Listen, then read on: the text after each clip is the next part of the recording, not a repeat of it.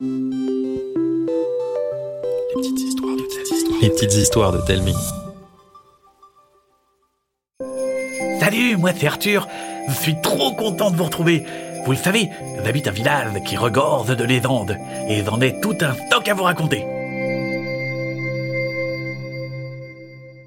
Aujourd'hui, je vais vous parler du poireau des neiges. Il y a trois hivers, Louis a fait un bonhomme de neige. Deux boutons pour les yeux, deux branches pour les bras, une carotte pour le nez et Francis était né. Il était parfait. Sauf que le lendemain, la carotte avait disparu. Louis avait beau en remettre une, dès qu'il avait le dos tourné, elle disparaissait. S'il y avait un voleur dans le quartier, il était drôlement doué parce qu'il n'avait pas laissé de traces.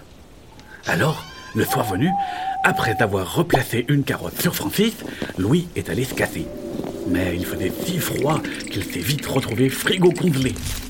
Il a filé chercher des vêtements Maxiso en mode turbo, mais quand il est revenu, le nez de Francis s'était volatilisé. Louis ne s'est pas laissé abattre. hein. Il a remis une carotte sur la face de Francis et a foncé dans sa chambre. Il a observé son bonhomme de neige jusqu'à bailler. Il a fermé les yeux juste une seconde.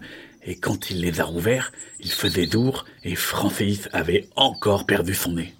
Il était super énervé et s'est précipité dehors pour gronder Francis.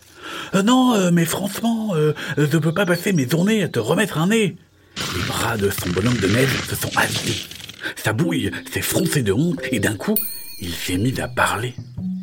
Euh, je suis désolé, je ne peux pas m'empêcher de boulotter des carottes. C'est mon péché mignon. Mais un bonhomme de neige sans nez, c'est pas pareil. Ah, je sais. Quel légume tu détestes? Les poireaux. Alors tu auras un nez en poireau.